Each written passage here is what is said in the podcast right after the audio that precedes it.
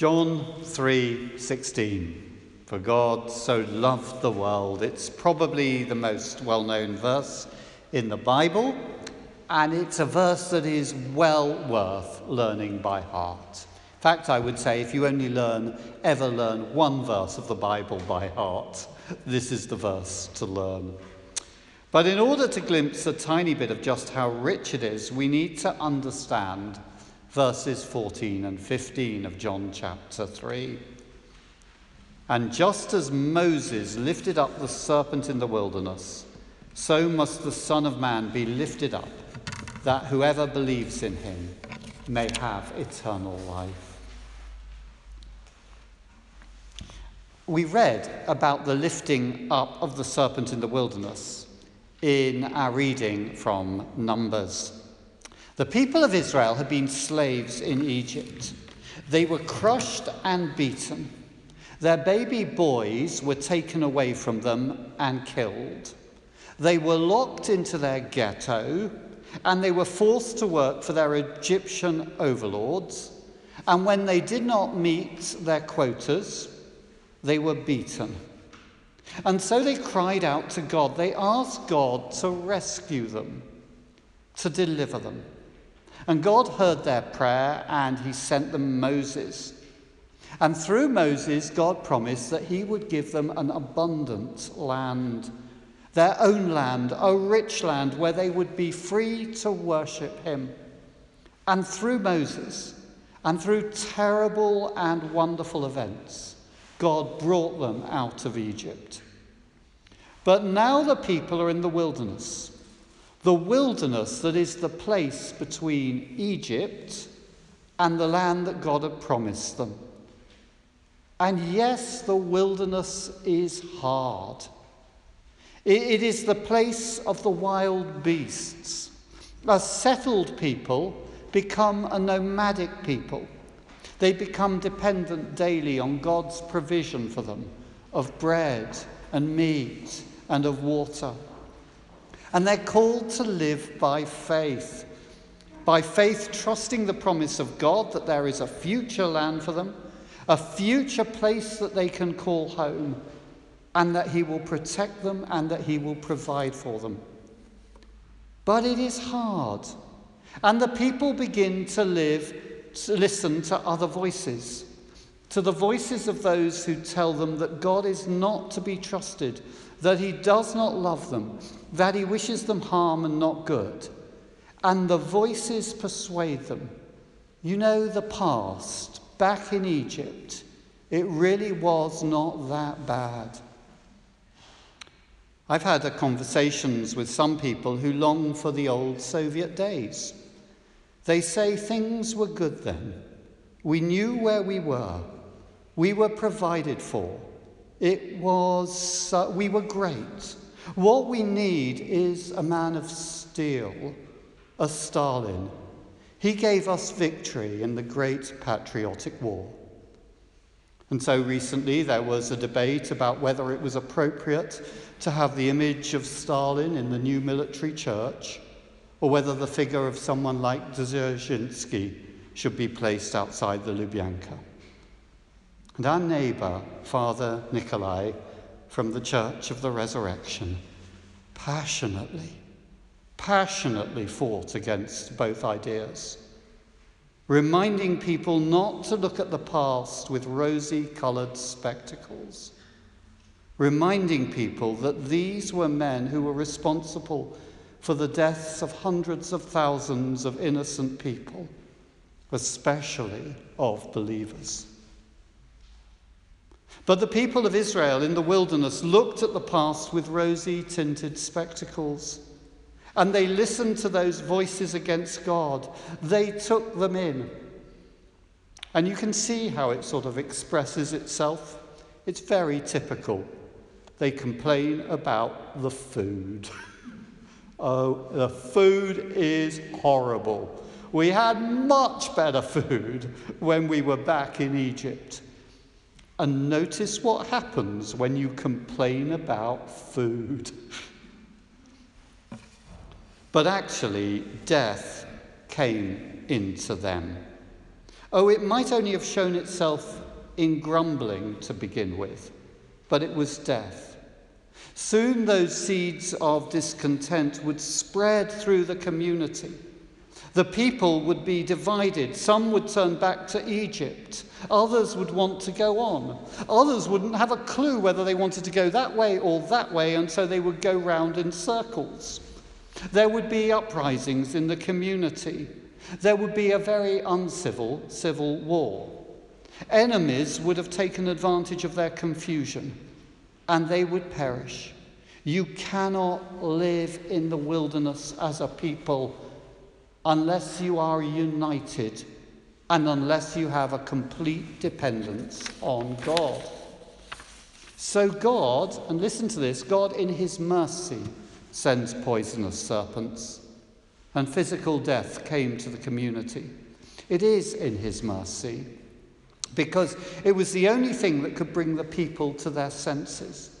And they realize just how vulnerable, how lost they are. They cannot protect themselves against these wild beasts. They realize that without God, they are going to perish. They're already dead. And so they come to Moses and beg him to pray for them, to pray that God will rescue them.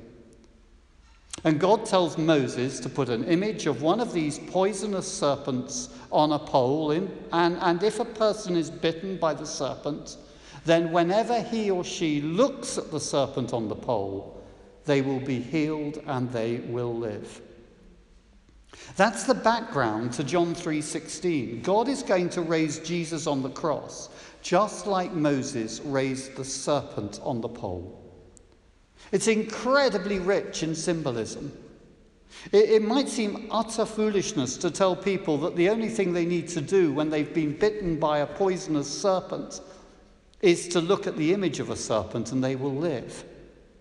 But as the people of Israel looked at the serpent, they were looking at an image of the very thing that was causing them death, that was destroying them. It was a reminder of the punishment that they were experiencing as they were perishing. And they were looking at the image of one, the serpent, who in the Garden of Eden, if you remember, lied to Eve and told her she could not trust God, that he was holding good things back from her, that he meant her harm and not good.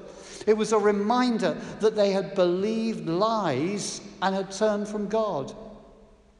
And as they looked at the image of the serpent on the pole, they were looking at a defeated serpent, a serpent that had been skewered, that had no power.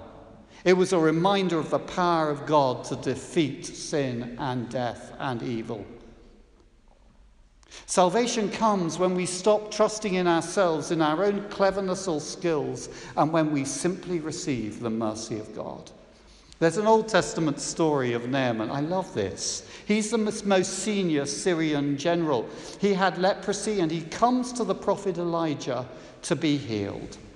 He expects something dramatic and powerful, or at least some respect. But all that Elijah does is send him a message and says, Tell him to go and wash seven times in the river Jordan. Naaman is furious. He's come all this way to be told to wash himself in a river that he considers dirty. And he's about to go off in a huff when one of his servants says, Master, if the prophet had told you to do something really difficult, you'd have done it. Why don't you do this? Because it's so easy. He does, and he's healed. All he had to do was to stop trusting in his power, his greatness, or his wisdom, to listen to God and to trust God. And all the people of Israel had to do was to stop trusting in themselves or those voices that told them to go back and to simply trust God, to look at the sign of the defeated serpent. And for us, God has raised up a new sign, not the sign of a serpent on a pole, but the sign of a man crucified on a pole. As we choose to look at him on the cross, we see what our evil does, what it leads to. Our rebellion against God, our trust in the lies of the devil rather than in the promises of God, our pride, our envy, our prejudice, our fear, all that we call sin leads us to be the sort of people who take a good man more than a good man and who mock him and beat him, nail him to a tree, and leave him there to die. Perhaps you protest and say, I would never, ever do that. I could never do that. But then I wonder do we really know ourselves?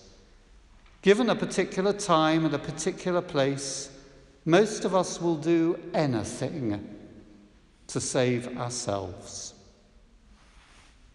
Varlam Shalamov wrote Kolyma stories about his time in a gulag camp. Actually, it was a normal gulag camp, far, actually, far worse than those about which Solzhenitsyn writes, because he went to the camps which tended to house the political prisoners and the intellectuals. Shalamov was just in an ordinary gulag camp. And at the beginning of the stories in an article, he wrote 45 things I learned in the gulag. And number one is this the extreme fragility of human culture and civilization. A man becomes a beast in three weeks, given heavy labor, cold, hunger, and beatings.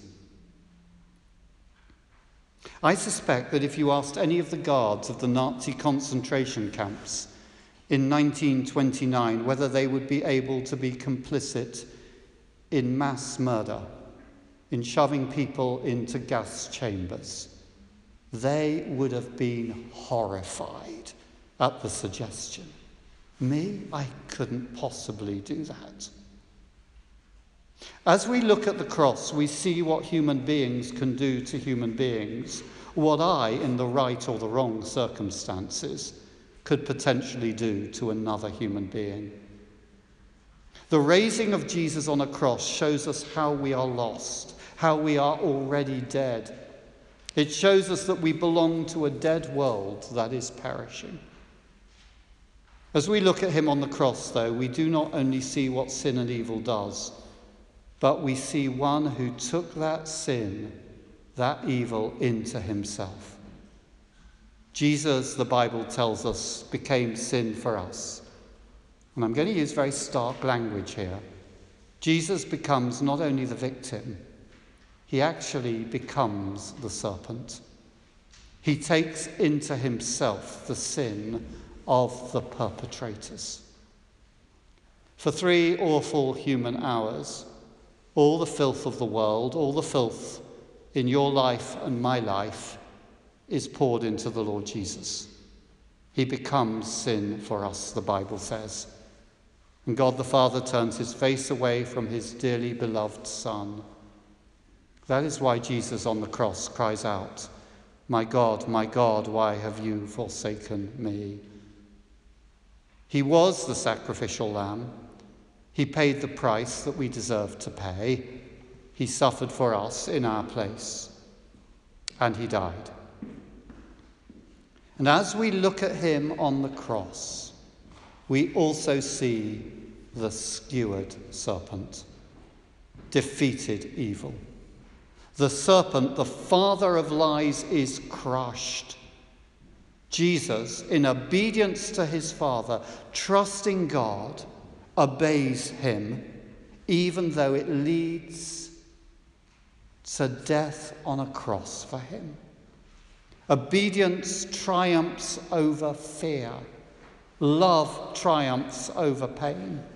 The perfect man chooses to die the sinner's death. And as we choose to look at Jesus on the cross, we see the simplicity of faith. God asks of us no heroic feats. He knows that we could not possibly do what is necessary to save ourselves. He asks of us no amazing sacrifices. He knows that no sacrifice that we could make would be sufficient to save ourselves. Instead, he simply asks us, as he asked those people, to look at the serpent. He asks us to look at Jesus on the cross. It means as we look at the cross that we see what we have become and we see his astonishing victory and his even more astonishing love for you and for me. Are you saved from sin and death and hell because of your great holiness? Because of your religious commit, conviction or commitment? Because of your deep and profound faith?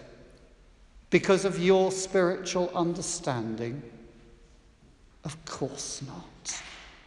You and I are saved because God sent his Son into the world and Jesus was raised up on the cross. And all we have done is come and look at him. And all we are doing today is coming together and looking at him. And that is enough.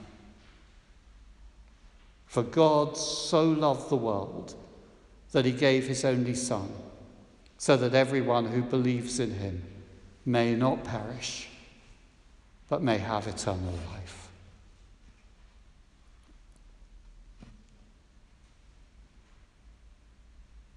Father, open our eyes that as we come to Jesus, we may see him on the cross and know that we are saved and that we are beloved. Amen.